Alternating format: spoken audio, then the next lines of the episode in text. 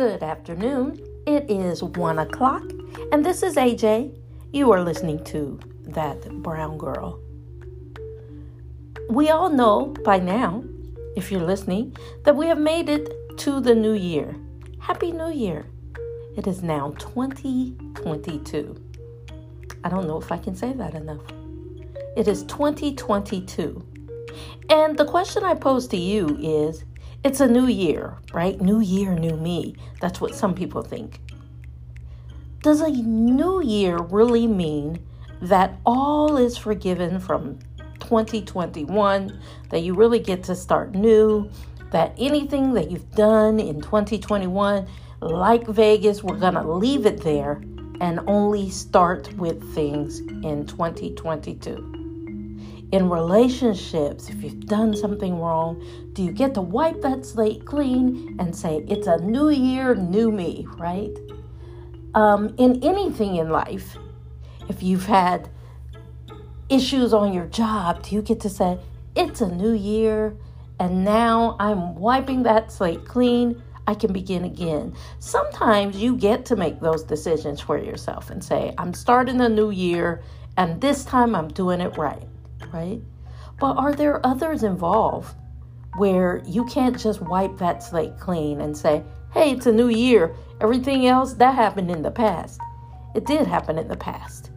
But is it affecting your relationship and you now, today, in 2022? I mean, in fairness, can we really say a new year means a new slate. I mean, really, seriously. And I just really want to know. I mean, if it just involves you, you could say that, yes.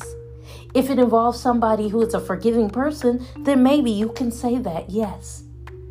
Or you could be involved with a forgiving person who has forgiven you over and over and over again. And honey, I am just not about to do it anymore. You got to own up to your mess. You got to own up to this or that. I don't know. Every time I hear people talk about a new year, they make these resolutions of things they're going to do different, right? And sometimes the ball gets dropped because they start out doing things differently, but ultimately it ends up the same, and then the resolution begins the same every year. And that's not to make it something that is bad. I'm just also trying to get you to think about the things you've said you were going to do or asked for in the past maybe try to do something a little differently. Maybe you can own up to some of the things you've done in 2021 and say, you know what? I messed up. I'm sorry. Please forgive me. And now let's talk about it and see if we can move on. Right? Or maybe you can say, you know what, I messed up and I need to pack up and I need to start new. I need to leave you alone. Maybe I'm going to leave you in 2021 because I'm headed in 2022. I don't know. All I'm saying is be aware of the things that you are saying for 2022 that you want to make different and strive really hard to make those things different don't have the same outcome over and over and over again each year, every day for the rest of your life. Do something different and actually do something different. We can't always just say things. Sometimes we have to be about it. Don't talk about it, as they say, be about it, right? So be about that change. Be about being better. Be about making a difference. Own up to your mistakes. Own up to the things that you want in life now. Become and be a better person. Get help if you need help. Talk to people if you need to talk to people right? Apologize to someone if you need to apologize. but do better, be better. 2022 can be a new slate if you allow and permit it to be a new slate.